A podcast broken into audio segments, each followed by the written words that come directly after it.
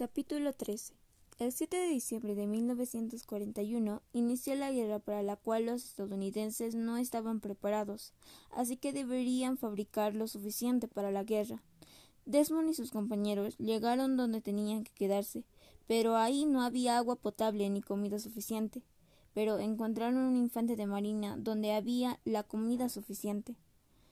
Luego fueron a ver al cerro donde habían podían haber japoneses y mataron a los cuatro que habían. Desmond y Schaeter fueron al cerro donde habían heridos, donde uno se encargó de Glenn y el otro del otro soldado.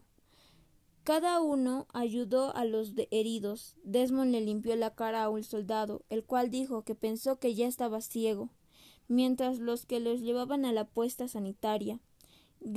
Clarence Glenn no resistió y murió Desmond estaba muy mal por la muerte de un amigo.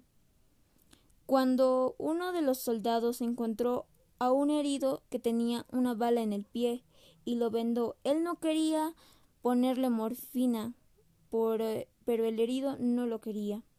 Luego encontró a otro herido que tenía un agujero en el estómago.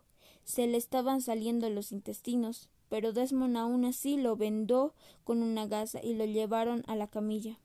Al día siguiente Desmond fue a ver a los heridos, pero el del pie falleció.